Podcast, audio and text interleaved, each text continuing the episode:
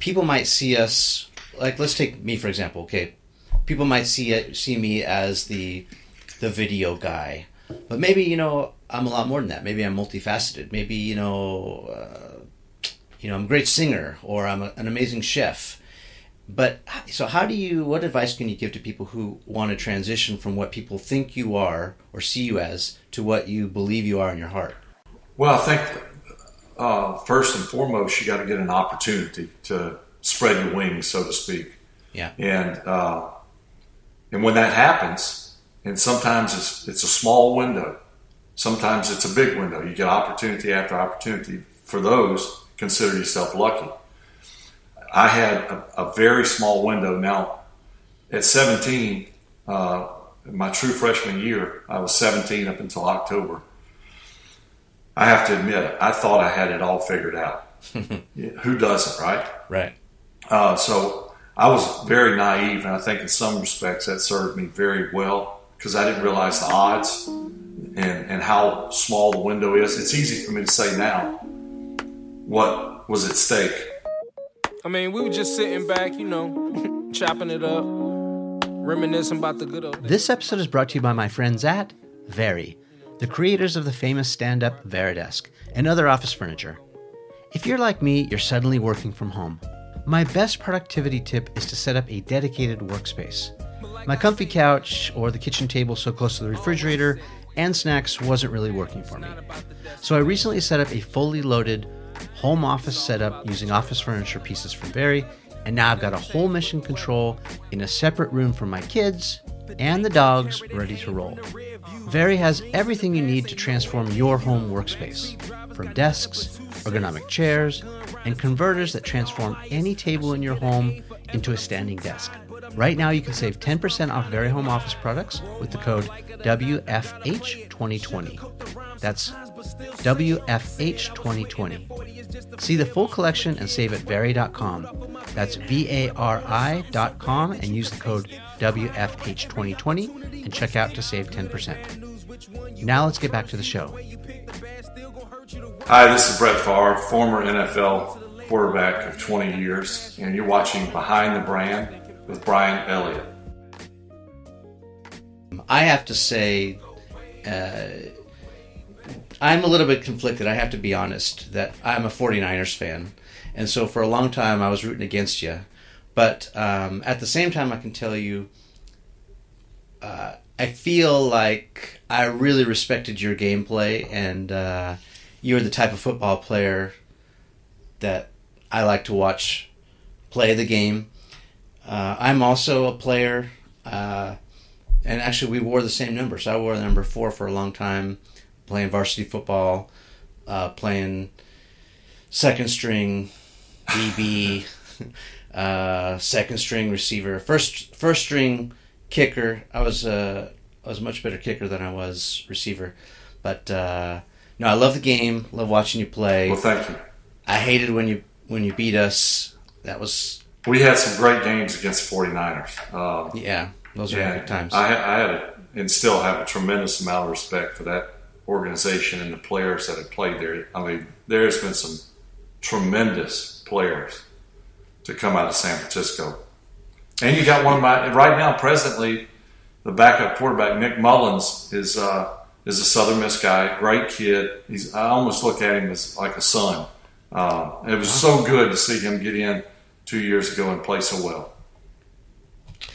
and you uh, you you got into the Hall of Fame 2016.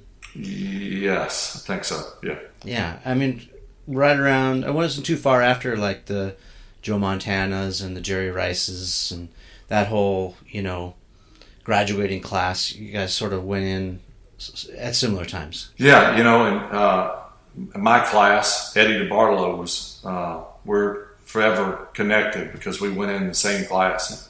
Such a such a great guy and so deserving. Uh, I was honored to be in there with him. That's awesome. Well, I look forward to talking about football and business and all these lessons you learned along the way. And uh, so I typically ask my guests, how'd you get this job? In other words, Yeah. uh, let's go back in the chronology.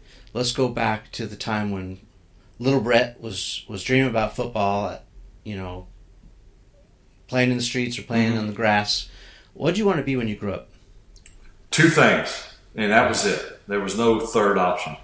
Either a pro football player or a major league baseball player, and I played both. My dad coached both. Um, I, I have an older brother, a younger brother, and a younger sister, and we were seasonal. Uh, and I, what I mean by that was we had we always had a ball in our hand. It just depended on what time of the year it was. Uh, I personally uh, was just really baseball and football. My older brother played all three. Um, I, I was when when football season was over, I transitioned right into baseball. And and in fact, if if you would have asked me after my high school graduation, which did I think I had a better chance playing professionally, I would have said baseball. Um, but you know, I, I go to Southern Miss, and uh, as a true freshman, I end up starting, and uh, chose to not play baseball uh, in college just so I could focus on on football. But you know, it, it was we, we sort of gravitate, and there's always exceptions, but we gravitate to what our parents do. It's kind of what we know, whether we like it or not. You know, farmers, mechanics, football Yeah. coaches, you know, business, whatever. And as far back as I can remember, I, I, I can remember being the, the ball boy for uh, my dad's football team, running out balls, running out water, and then baseball. I is again as far back as I can remember, running out and getting the bat at home plate, and just loving everything about it. Yeah, but the, you weren't uh, slotted as a quarterback right out of the gate, right? You played like some some defense. You played like Yeah. some You know that was a- DB. Yeah, that that was a time where, especially high school, guys played both ways. Uh, it's almost almost unheard of in high school nowadays, which is crazy. yeah, Uh, but yeah, I, I signed at Southern Miss, um, which was the only school to offer me. I signed as a quarterback slash defensive back, and I got enough reps on offense during uh, the first week or two.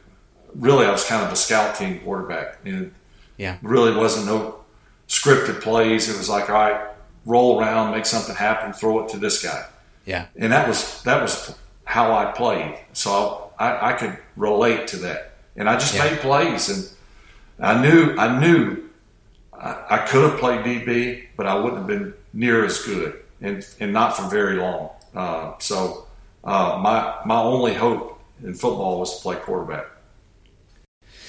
Were you fast? Uh, faster than they let you run on the Packers? Because I, I don't remember you as a running quarterback. I remember you being nimble and agile, being you know In college, I was a, uh, probably a better runner than I was a passer. Uh, I could throw the, the lights out of it, but we didn't throw. I started all four years. I threw 52 touchdowns total in four years. That tells you how many times we threw. But we ran the option, and so Yeah. it was not uncommon for me to have 50 to 80 yards in a game rushing. Um, and you know, passing wise, we we did very little drop back. It was sprint outs and bootlegs and things like that, which I really felt comfortable uh, doing that. But um, I- didn't run as much in, in the pros. I moved around a lot in the pocket. I I had a major injury. Uh, my last college football game, which was the East West Shrine game, uh, then was played in in Stanford, out in Pa- Palo Alto, and uh, I jammed my hip socket and had avascular necrosis, which is ultimately what Bo Jackson had hip replacement surgery for right. and was I, I lost a tremendous amount, amount of mobility and and speed after that. Did your dad want you to play quarterback, or did he have? Did he see you like in a different spot? No, I think he wanted me. Uh, all three of his sons play quarterback, and you know, it's we we were a real small school. We ran the wishbone, uh, not uncommon in that era. Uh, and my senior year, we transitioned over to the wing T, just another version of running options and things like that. Uh, we probably had 35 players. You know, not a, not a big uh, group of guys, and you know, at that age and, and even younger, usually your best player is the pitcher and shortstop or the quarterback, mm-hmm. and uh, and that that's the case for for me and my two brothers. I mean, you had a little bit of inside help. You had your dad there as the coach, um, but then you know when you got to college, you didn't have that. And how did you make that transition? Was it difficult trying to convince people? And I'm thinking about this as a metaphor. You know, like, uh, you know, people might see us like let's take me for example. Okay, people might see it, see me as the the video guy, but maybe you know I'm a lot more than that. Maybe I'm multifaceted. Maybe you know, uh, you know, I'm a great singer or I'm a, an amazing chef. But so, how do you? What advice can you give to people who want to transition from what people think you are or see you as to what you believe you are in your heart? Well, I think uh, first and foremost, you got to get an opportunity to spread your wings, so to speak. Yeah. And uh, and when that happens, and sometimes it's it's a small window, sometimes it's a big window. You get opportunity after opportunity. For those, consider yourself lucky. I had a, a very small window. Now, at 17, uh, my true freshman year, I was 17 up until October. I have to admit, I thought I had it all figured out. Who doesn't, right? Right. Uh, so I was very naive, and I think in some respects that served me very well because I didn't realize the odds and, and how small the window is. It's easy for me to say now what was at stake and, and how quickly I could have squandered it. But yeah. at, at, you know, at that time, I just said to myself, if they'll just give me a chance, if they'll just give me a chance. Mm-hmm. And it was a chance that I didn't really see uh, I didn't envision the, the chance coming as a scout team quarterback. I thought I would get reps as in the first and second units. Yeah. Uh, but I was lowest on the totem pole, and yeah. so I had I had to strike while the iron was hot. And so when I got a chance to to uh, to play quarterback, I just went went crazy and uh, threw it 75 yards, 80 yards, and not that you ever do that in a game, but I, everybody was like, "Wow." Yeah. You know, you know, it's, it's kind of like a, a, a, blazer, you know, a sprinter. We can yeah. make him. We can make him a receiver. Yeah, yeah. yeah. A little shock um, and awe doesn't hurt. Doesn't hurt. And that's that's really so. You know, to answer your question, I think uh, you got to strike while the iron's hot. And and again, you can. I spend a lot less time complaining or thinking about why don't I get this? Why don't I get that? Um, and, and spent more time thinking, all right, tomorrow's going to be the day. Mm-hmm. And maybe it was, maybe it wasn't. Yeah. But and and, and my pro debut was much the same. I, you know, I, I, don't play in Atlanta. I go to Green Bay. I'm, I'm a backup. Um, you know, there was a lot of hype, but hype was just just that. Mm-hmm. And I didn't know when I was going to get my chance. And Don Majkowski gets hurt, and yeah. they go, "Hey, I mean, I could have easily gone in there and just played awful, and that and we're we're not having this conversation right now.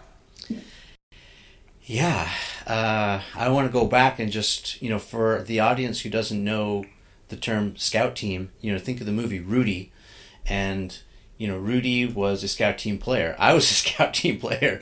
I played scout offense and scout defense because my you know I was I'm only about five nine uh, on a good day and back then I was probably you know like a, a buck thirty five. Um, but I was, you know, I had a lot of grit. I was a lot like Rudy. Actually, I could relate with that character because uh, that was me to a T. But you're running the scout offense. You're getting beat up. If you're the if you're the uh, scout team DB, you're tackling the best running backs and covering the best receivers. Yeah. If you're the scout offense, you're getting killed yeah. by the linebacker, and you just get. I mean, I had all these stick marks on my helmet. If you know what that is, you know uh, oh yeah. Oh man, we had these yellow helmets, and the scout team had blue, and I had blue. Just my whole helmet was blue. It was bloody, and anyway, it's uh, it's not a glamorous not, job. No, absolutely not. No. Uh, but I love that lesson. Um, I love that lesson of being optimistic and biding your time, waiting for the opportunity. Because I think in my experience, what's what gets a lot of people stuck is they are waiting to get picked. You know, the wait Right. waiting for the coach to call their number, which and sometimes you got to do, but at the same time, you you got to be ready when your number's called, right? Like you threw a seventy-five yard pass. That's you don't do that every day. Not everyone can do that. Yeah. And so when you were called upon, you were ready, and that's that's, that's that window you're talking about. That very Yeah. small opportunity. Yeah. Who knows if I would have had another opportunity? Uh, maybe knows, not. Yeah. Yeah. And I also hear what you're saying is part of the secret to your success is luck. But I maybe would push back to say, you know, that old saying, luck is where, you know, preparation opportunity meet. Ab- absolutely. I agree. I and agree. uh, Being ready when it, when when it's your time, yeah. not knowing when your time is. Well, and for quarterbacks too, that's sort of the the age old opportunity. I think, you know, Brady had the same thing happen. You know, his- Absolutely. his starter went down, he stepped in, and he was ready. And I think about you know all these other quarterbacks. Uh, we had Russell Wilson on the show. Russell's great, another baseball player turned football Yeah. player. Uh, yeah, great lesson. So you get uh, you get to the Green Bay Packers. You get your start. You have a good uh, showing. You stay in there. Uh, are you making much money at the time?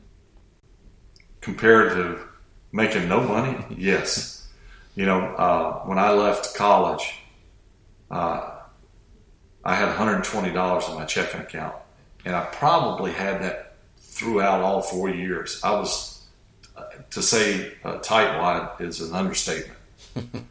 so, my first signing bonus in Atlanta was uh, 450000 and, and when I say that today, that's I'm like, wow, that's a lot of money.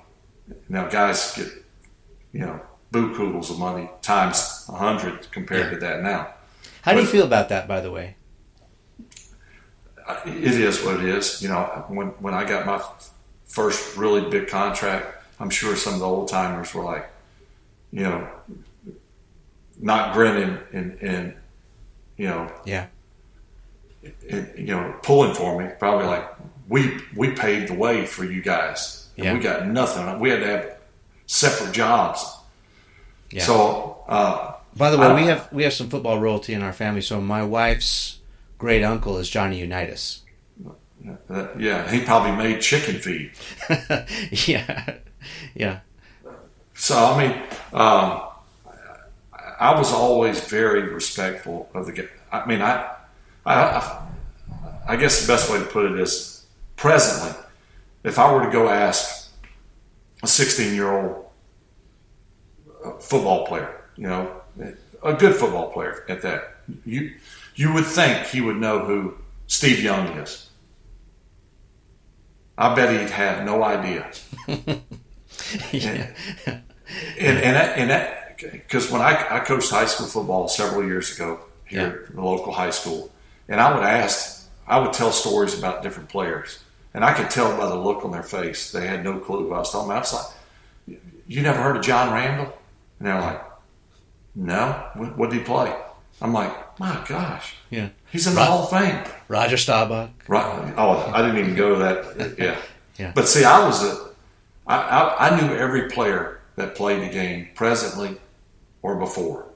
And I had a tremendous amount of respect and still do for those guys. And uh, I get it. You know, well, what I made in my peak will easily be surpassed 10, 15 years, 20 years down the road, and, Yeah. and so on and so forth. Let's stay on that subject of you know being a student of your craft. So, you know, I I have a video production company. Um, I've watched a lot of films. I watch films to study. Of course, I enjoy them, but I also watch them to study. And it's funny because I'll sit down with my family and and uh, I'll call out you know the structure of the movie. By the way, in every movie, there's this moment that's called "All is Lost." And if you've read any of Joseph Campbell's work, you know, um, talking about journeys and and talking about uh, the the model that that most stories follow. You know, there's this hero. There's some sort of conflict. He's got to resolve it. You know, um, go out on some quest, And there's this moment in every movie where it seems like all is lost. And literally in every movie, in every story, in every TV show, I can point it out and I sort of ruin it for everyone. But um, I believe in being a student of my craft because it makes me better. So, is that one of the keys to your success? Is to absolutely. I mean, I'm sure you studied hours and hours of film, but Absolutely. Um, I can't tell you, you know, you talk about being a 49ers fan. I can't tell you how much film I watched. When I was traded to Green Bay, um, right away I knew that Mike Holmgren was the head coach and that he had came from San Francisco and that the offense was going to be either a carbon copy or a version of the West Coast offense. yeah. And Were you excited about that? a- absolutely. Yeah. I- you know, how how could you not be? Because Yeah. at the time, Joe Montana and the West Coast offense was dominating the NFL. Yeah. So here we have a chance to, to put it at play. So I watched so much film of Joe and Steve, uh, and I, I'll be honest with you, it was uh, it was kind of frightening because they did it so well, and uh, I didn't know if I could be as polished, and I never was, to be honest with you. I, I, I kind of did it my own way, and uh, Mike Holmgren eventually kind of called plays that really catered more to my style, not so much Joe or Steve's. Mm-hmm. Um, but in the end, uh, the result was pretty much the same. But yeah, I studied so much film of those guys. Joe Montana, I never saw a bad play. It was it was incredible. Yeah. He, he was a gentleman football player, you know, very Yeah, gentlemanly. Where yeah. You almost. I mean, if you're a defensive guy, it's like I don't know if I want to hit Joe. yeah. Where your style was more like just Reckless. rock and roll. I mean, sort of, I kind of see like you as the cowboy football player. You're just out there, you know. You get punched in the mouth, you get back up. You're very gritty, just uh, relentless. Yeah, I think that old you know, school. Yeah, I think that, that in fact, I know that came from my upbringing. My dad was my high school football coach, and you would think that he would showcase his son and throw it and, and just, I, I, I want everybody to come watch my son play because we're going to light it up. But that wasn't the case. And I was doing tackling drills just like the other guys. I was doing monkey rolls just like the other guys. Yeah. I No was special leading- treatment. no, and and, and uh, you know there wasn't like a, a a defining moment where we were riding home from practice together in the truck, and my dad said, "Look, I'm teaching you the leadership qualities that's going to carry you on." There, there, it, there never was that. There was never any any moment where he like says, "All right, here's what I'm doing." It was just balls to the wall you know, you got to tackle better, you got to block better. Mm-hmm. You know, it, it wasn't all right. I, I'm, I'm going to give you a chance to throw in the fourth quarter because such and such is coming to the game, and so, you know, and I, I think from a toughness standpoint, it's it's real simple, and I can give you several examples, but one just that uh, says it all. There were times where, I, in fact, like what, what, ninth or tenth grade year, I get hit and get the the wind knocked out of me. Well, you think you're dying, Oh yeah. you, you know? I mean, you, my gosh, yeah, I can't breathe. And Yeah. Everybody's waving, come over. my dad wouldn't come out there. Uh, he's like, let him lay. Mm-hmm. And and then one particular time in baseball, I slid in the second and I kind of jammed my ankle and I kind of lay there and he yells from the dugout, "Get your ass up, get off the field." Yeah. And you know, I'm sure parents are like, "Oh my god," but that and I and honestly, I probably was looking for a little sympathy Yeah. you know, and, and I never found it. So fast forward to my pro days, uh, I wasn't coming out. You know, I just just wasn't doing it. I, I knew my team counted on me. I, I knew my my job was secured because the guy in front of me got hurt, not a major injury. He probably thought he'd be right back in the game either later that game or the next week, and he never saw the field again. Yeah. So, so what did football teach you? We sort of danced around all these lessons, but can you crystallize some of these things that you learned that would serve you well in other Well, areas think- of your life? I think uh, as as fun and as gratifying as football was, there is a certain level of uh, pain, either physical or mental. You don't win all your games. Learning to accept the loss is is hard to do. What Wait, type of Uh, people watching or listening may not know the extent of times that you had concussions. I mean, you and Steve Young both were these victims of, uh, you know, before the rules were changed. You got rocked Yeah. several times, and Yeah. it's serious. It's a serious injury. Yeah, well, then no one thought it was. It was just your bell got rung, you go back in the game 10, 15 minutes later Yeah. uh, after the fog had cleared. Uh, but we now know that that's that's not the case. Uh, the fog never clears. But uh, uh, yeah, mentally and physically, it takes its toll on you. Uh, and at times, maybe mentally, it's it, you know if you go through a three or four game stretch where you uh, either lose or pull one out at the last second is as uh, as emotional of a high as that is. It's also emotionally draining, and uh, learning to deal with adversity, uh, which which goes hand in hand with winning and losing. You know, learning to handle wins or success is just as hard as learning to handle the lows. Uh, Let's talk about the lows for a second. Then I also want to talk about the highs, because you did win a Super Bowl at Green Bay, and uh, it was the second win in since Super Bowl number two, right? Like, so you were probably yeah, so it was a long time. hometown hometown hero and but I want to talk about the hard times so and this is I'm asking this in context because I know a lot of people uh you know they struggle with this How, you know they have a loss or they have you know they get their bell rung metaphorically you know Mm-hmm. uh, they have a bad day whatever it is a bad month a bad year what were some of your coping mechanisms um how did you get through that? Did you have a mental coach? Did you have a No, psychologist? Did you? yeah, early in my career, um, and, and people who follow my career are, are well aware of it. Uh, the younger generation probably isn't. But uh, my, we won the Super Bowl in '96, and that was my fifth year. Uh, I, I think it was my fifth year. Not bad. Not bad, but at the time I was a a drinker, and I was also uh, a, I, I wouldn't have admitted it at the time while I was because I had won three MVPs while in the in the middle of this addictive uh, life that I was living. I'd gotten addicted to Vicodin.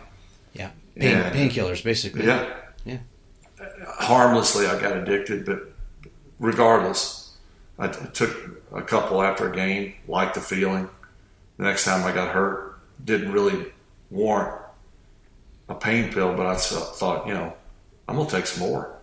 And before I knew it, I was taking 15 Vicodin ES at one time. Wow. I didn't, dr- I didn't drink every day, but when I drank, again, at the time, I would have said, I don't have a drinking problem. I don't drink every day. You know, stupid statement. It, it's what I did when I drank. I never drank one beer, went home. I, I would drink to till I couldn't drink anymore. And uh, so early on, I coped through alcohol, pain pills, and you know I was uh, uh, deceived, I guess, by the results. I thought I'd won three MVPs, 95, 6, and 7.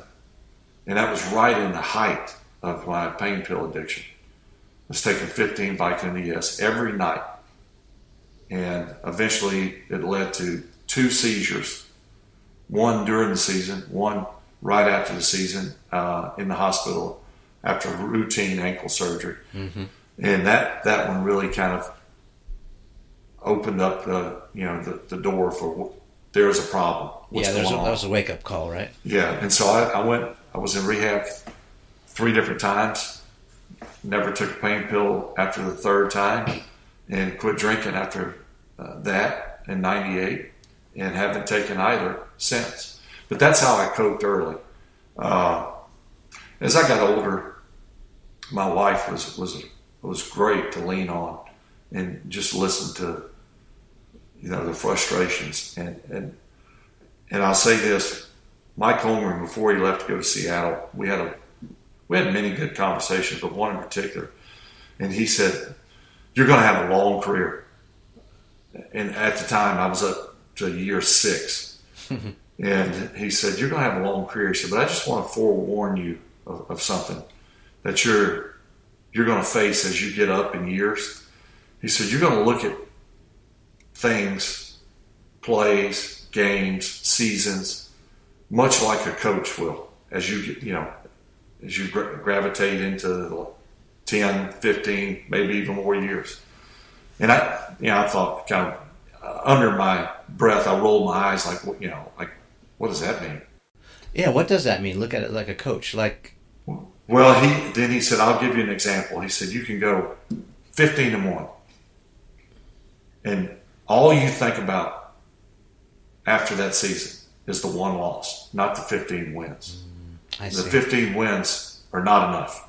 I see. And say you win the Super Bowl, great feeling. By the time you wake up the next morning, all you can think about is we have to win another one, and or you worry about things that you can't control. And that one was really the one that kind of hit me in the face. That all of his ex- examples I, I found to be true.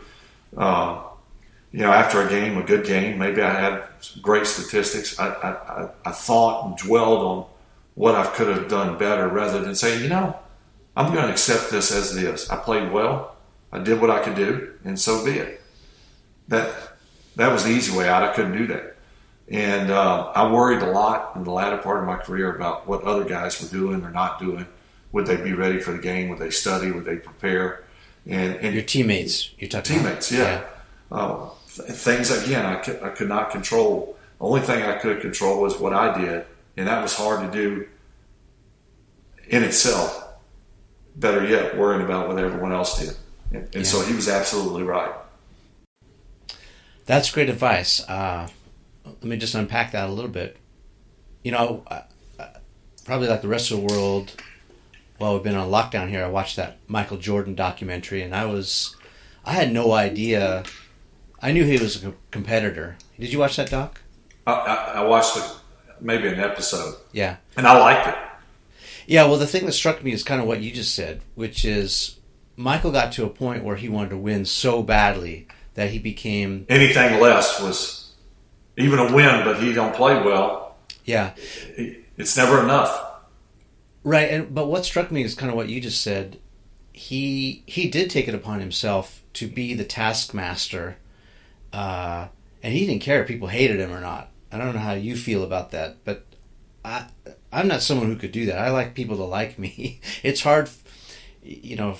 Tough love is one thing, but uh, in that doc, the one thing that came through is that that Michael was a jerk in, Yeah. or, in order to be a champion. And uh, I can think of other business people like that. People like Steve Jobs who have a really bad reputation just for being an, an a hole. Um, yet he was at the top of the game. So, so I'm not sure how I feel about. Well, I am sure how I feel about that. Personally, I don't think I could compromise. You know my my values um, to insult or to you know whip my teammates into shape. I, I don't think I have it in me to do that. Um, it's a tough thing to do, and you're right. Just managing your own shiz, you know, is is hard enough. Yeah. Uh, let alone trying to worry about all these other players and make sure that they're doing what they're supposed to do. Right. Let's talk about success. How did you?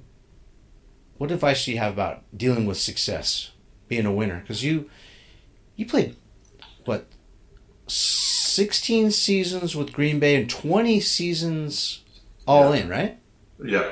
That's Correct. remarkable. I mean, and you got rocked too. This is not the uh, 2019 NFL season where there's Yeah, where like, if you blow on the quarterback, you get a penalty. no. This is like you got body slammed and you got. I mean, and people were coming after you too. You had like a bounty on your head too. I'm sure.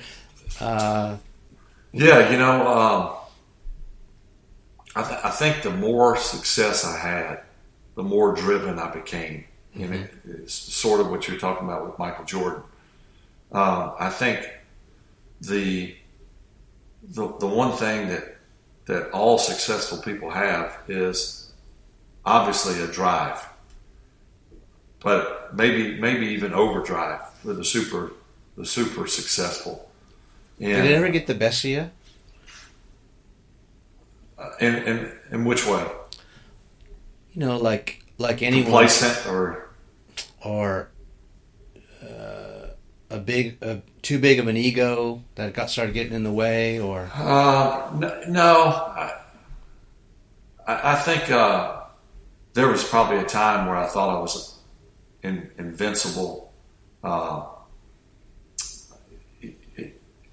but I don't think I, I, I think the, the best testament would be from teammates, and, and I've had some, some teammates come out and talk about how it was to play with me and how likable and fun yeah, uh, even even in my super prime, I- made sure that I included everyone in the success. Only because I should have, because that's the truth, not because I did it for people to like me. Um, you know, I, I probably walked around, you know, thinking I, I was hot stuff, but but I I don't know if many people would have picked up on it. I hope not. yeah. Well, I mean, you you already kind of laid the groundwork for that. Your dad didn't really let you be a prima donna No. football player, let alone prima prima No. donna quarterback. You know, No. and uh, so that maybe could be credited to him. Uh, well, you've now transitioned. You're doing a lot of entrepreneurial things. Let's talk about what you're doing now and what lessons you learned or what has helped you from your past pro athletic career now into being successful in business. Yeah, well, I'll say this: I'm not a business person, and I don't. I'm, I'm not out to start a business. I'm not out to own a car dealership, or you know, it, it's just not my cup of tea. I'm not, I'm not interested. My younger brother, on the other hand, was. We used to call him growing up. We called him Little Donald Trump. He had visions. He had a Bitcoin collection. He had visions of uh, owning businesses and, and making money and all this stuff. And, and it, I was totally the opposite. I was doing curls, I was throwing, I was doing push-ups, Yeah. and and and I was fine with that. Yeah. Now, now my younger brother is a GM of a casino, and uh, you know he's doing what he likes to do. So that being said, uh, business stuff comes my way. Uh, I'm not smart enough to to decipher the good and the bad usually, so I just stay away from it. Uh, but but what I kind of what I know, and then transition it over to business, you know, this Will 2 Pref Pro. I Yep. don't know if you can see it, but anyway, uh, the guy who developed that is a guy by the name of Jake VanLandingham. He's a, at the time when I met him about eight years ago, so I was a couple of years out of retirement. Um, was he was presently at the time he was the head of the neuroscience department, uh, way above my intellect at Florida State University Yeah. and he had developed a product to treat concussions. And Yeah. Something you actually- can relate to. Something that something I can important to you. relate to. Yeah. Yeah. So a mutual friend of ours, a doctor here in Hattiesburg, a local guy who I've been friends with for a long time, knew Jake. And Jake had reached out to uh, David uh, and, and trying to get in touch with me because he wanted me to hear what he had and hopefully I could help him get in the door of the NFL. Makes perfect sense. So he comes up, sort of gives his pitch. Likable guy, very, very likable, very sharp, and basically talked about the severity of, of concussions. And, and when I retired about 10 years ago, concussions were just starting. I don't think the movie had come out yet. Yeah. I think it came out about eight years ago. Yeah. And that kind of opened the door for, damn, are you serious? Yeah. Concussions are that major? Yeah, and a lot of players started speaking up too, saying, "Hey, we're you know we're dying younger. We got we got And they were. yeah, and we want health benefits, and yeah, that was it became a big That's kind of when it. So this was kind of about the same time as, as that wave of concussions are an issue. And and Jake said, I, I believe I have a product that will treat concussions, but it requires FDA approval. Um, I'd love the NFL to back it, you know, some some way, shape, or form, which hasn't happened. Uh, but anyway, so one thing led to another. Uh, I like Jake. I thought it was a, if it worked, it would be a great Yeah. Natural fit. Yeah, I mean, for for everyday life, not just football. Yeah. Playgrounds, keep them in school, keep All, this all in sports. school. Hockey, Elderly lacrosse. I mean, uh, concussions are never going away. I mean, I think we know that. Yeah.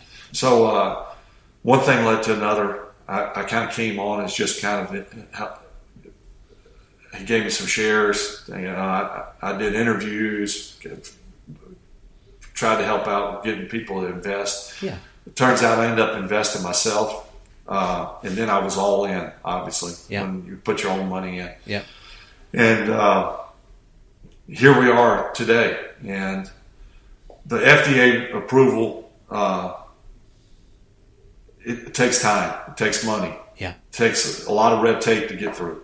Yeah. Uh, I was totally oblivious to what goes into getting a drug through FDA approval. And as I've learned, most get bought up if they get to a certain point by somebody else who has the money and the means. They kind of wait and let you kind of do the dirty work, and then they'll buy it. We- Right. We haven't gotten to that point, but uh, we're we're in the state right now. We're in the uh, human trial phase, Okay. which is taking place in Australia. You know, my naive self, I said, "Why Australia, Jake?" He goes, "It's much cheaper there to do it." uh, and the regulations and stuff are not as stringent. But anyway, meanwhile, by chance, he he basically part of his medicine, he was able to he did a study on dogs, which you know I'm kind of uh, you know out in left field when it comes to all this stuff, but he did it with aloe. He he, did this study on dogs, and he said, "I want to see if I can get the, my drug to the brain without requiring FDA approval." So the FDA approval is a nasal application. You Okay. blow into a little application, and it shoots the medicine up in your nose. Okay. Uh, this does not require FDA approval. So you rub it on the neck. Well, he does this dog study, and he. I, I asked him. I said, "What do you think? What are the chances?" He goes, "Ain't a chance." Yeah, he said, "There ain't a chance in hell it's going to work." I'm going to try it. Someone had told him that a- aloe would be a, a great portal to administer this this medicine. And Aloe said, vera, "I'll- you're saying? Al- aloe, yeah, aloe vera Yeah. So natural, plant based, harmless. works great on the skin. Yeah. Gets in, you know, sunburns and things. So Yeah. he said, I'll try it. It's not going to cost a lot of money. So he does this dog study. And he, he calls me five, six weeks later and he says, You're not going to effing believe this. It worked. he said, One molecule gets to the brain. And uh, Through absorption or something through the skin? yeah, it go, you do it on the carotid uh, artery Okay. and uh, it within seven to eight minutes, it's in the brain, and it pro- provides about seven hours of anti-inflammatory protection. Which the big problem with concussions is that the brain swells. Right. The worse the concussion, the, the more swelling. The more swelling, the more problems. Right. Uh, so you, you know, it's not a cure, but it, and th- this is before a game, before you go out to recess, before a UFC fight, wh- whatever. Yeah. It's better than a couple of Advil or Vicodin. A- a- absolutely, absolutely, and it's providing anti. Maybe it, maybe a major concussion is reduced to a mild. Is maybe it a mild. uh, is it prescription or over the counter? No, it'd be over the counter, and we're in. Yeah. This is uh, they, they got me this this tube out real quickly, but we're in manufacturing right now. and This is about to be online. I think it runs 20, 20 or so dollars. Yeah. Congratulations. Uh, it sounds like it almost sounds too good to be true. I totally agree. I totally agree. Uh, so while this is hopefully you know this gets out mainstream, maybe we get into retail stores after the online uh, and you know, then, we can get the FDA uh, part of it. We can get that either approved or get bought up or something. But uh, there's definitely a place for concussion treatment, and yeah. rather than prevention, because that's what the NFL their cry is prevention. We're trying to re- reduce or eliminate concussions by better helmets and better rules. But I, I don't know if the numbers have gone down. To be honest with you. Well, I'm I'm sure you're right, but it's all good, right? Like anything that is protecting the players, protecting kids who want to play the sport. Because I think the numbers also. I don't have all the hard facts, but I think more and more kids dropping out of playing football every year because of head injuries. You know, parents. Yeah, You know, I'm, rightfully so. I, I have a 12 year old son who uh, who plays wide receiver. He's uh, plays flag football right now. He wants to play tackle, and we're saying, you know, save that brain just a little bit longer. We we think you you got talent, you got skills, you're better than me, faster than me, but like we want to save that brain. So let's wait till high school. It's definitely something that's on our mind. Yeah, I got three grandsons 10, 6, and 3. Wow. And uh, I, they have never mentioned to me playing football. And I will not at all initiate that conversation. If they choose to play, I'll back them. But I would be so fearful watching a game Yeah. and, and seeing either any of the three either make a tackle or get hit by some big guy, you know, and, and people that surprises people. But I, I just know that, especially that that age in particular, the brain is definitely that the, you know the protection part of it is not not there yet. Yeah, yeah. I mean, quarterback is arguably the most difficult, but also safest position, don't you think? The quarterback, For head injuries, yeah, uh, but because you're not sticking people like linebackers or, you know, cornerbacks, defensive backs. Yeah, I would think the number of concussions, if if there was a study done, and there may have been, uh, say the right guard and the quarterback, who has the most concussions? Obviously, or I, the obvious choice would be the right guard, uh, and that can be said for receiver, middle linebacker. Uh, I would, yeah, I would say it's safer, but it's a but it but it's a more vulnerable position. Yeah, Uh, and especially you know, you're kind of there to kind of just absorb whatever well, yes, rather than get away from it. and especially people who played the game like you did. I mean, you stood up fearless. You just threw the ball and then you take the hit. Um, that's another something I remember about you is you didn't care. You'd stay in that pocket. You'd stay in there and just get just get clobbered. Yeah, you know, and, and, and that being said, I don't know if I would have played much different had I known the s- severity of concussions. But I and, I, and I, it's it's hard for me to say when I've played 20 years. Maybe I would have, maybe I wouldn't. But I would have taken a, a, a long, hard look in say year 12 if I'd have known how severe.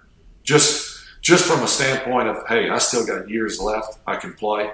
Yeah. But but all I would all it would have taken to convince me was just to really have someone say, Brett, at 50, you may not know who you are. There's a, or you may be so forgetful, uh, or you may even have long term effects that, because at the time, Junior Seau was playing. I would have never thought, I mean, that guy loved life. Yeah. You know, Yeah. You, you could be like him. I may have taken a, a harder look at, at how long I played from that point uh, forward. So here you are, about halfway done, um, halfway in. How are you taking care of yourself now? You got morning routines? Like, what are you eating for breakfast? How are you taking care of yourself and staying at the top of your game at 50? Yeah, I, I'm very active. I'm very thankful What, blessed. what are you doing? You riding the cycle? You running? What are you doing? Yeah, I rode bike. I, I probably ride about 140 miles a week. Okay. Uh, some with a group, uh, some by myself. So, uh, like for example, this afternoon there would probably be five to ten of us. We do a 5:30 ride every every Tuesday. Nice. Uh, I rode 20 miles yesterday. Uh, Low impact. play, low impact. Good on the Now, hips. In, in saying that, the last three years I ran in a half marathon, uh, which I, I would have never, in my wildest dreams, thought I would run more than a mile. Yeah. Better yet, thirteen point one. How's the hip? Um, it's doable. it, it has its, you know, I mean, I, I guess I'm, it, it's kind of stupid mentality, but it's kind of like if I can do it and, and endure the pain and it's not all the time, then I'm going to do it. Yeah, You typical know. Brett Favre. That's Yeah. that's the Favre attitude right there. Yeah. So I, I, do take good care of myself, but at times I, I still, you know, running's probably not the best thing to do. For really for anyone, the, the, the, Yeah. just impact over and over again Yeah. is going to lead to some joint problems. So you, you quit drinking a while ago. What, what else did you kind of uh, take out of your diet to uh, to make these adjustments? Because you know Well, I, I feel it too. I'm getting older and I- had to make some changes. well, I had to stop eating gluten, and I didn't. I found out I was allergic to it. Oh, you have Uh, like celiacs or something. Well, it's not celiac. I, I, my last three years playing football, when I would come home at the end of the, the day, I'd shower at the facility. I'd go home. My wife would usually have supper ready, and I, I couldn't breathe. My nose, it wasn't like I was congested. It was like somebody had stuck cotton balls up in my nose, and I, I, I would itch my, my hair, and I thought like it was hard water. You know, I I realized what that was when I got to a place like Wisconsin or Minnesota Okay. where they have to have water softeners. Yeah, yeah. I thought it was that, and maybe a little bit was that, but my eyes would stay dry and itchy. My skin was itchy. My nose, I couldn't breathe. Yeah, so you're having like an allergic reaction to the gluten. Yes, and I was I was gluten overload. I mean, I was trying to eat wheat because they said that was healthy. Right. I, uh, you know, so everything I was doing was was making life miserable on me. Yeah. So I did a blood test. I found out uh, I got a, an allergy to gluten, soy, dairy, and eggs. So I had to cut out regular milk.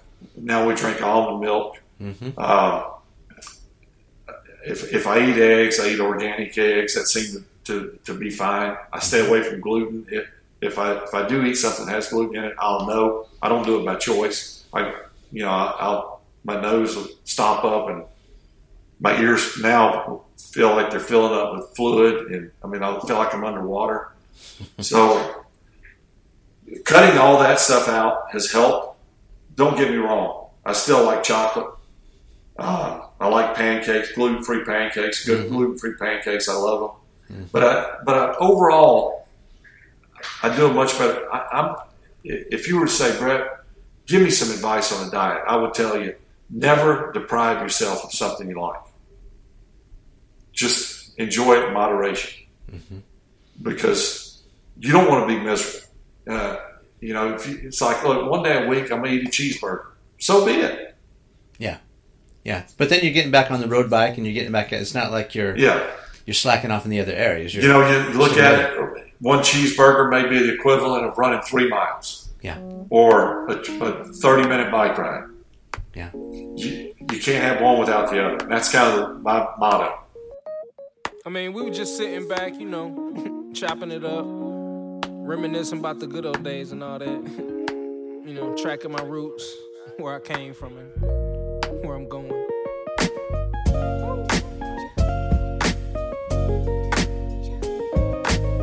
But like I say, man, always said it.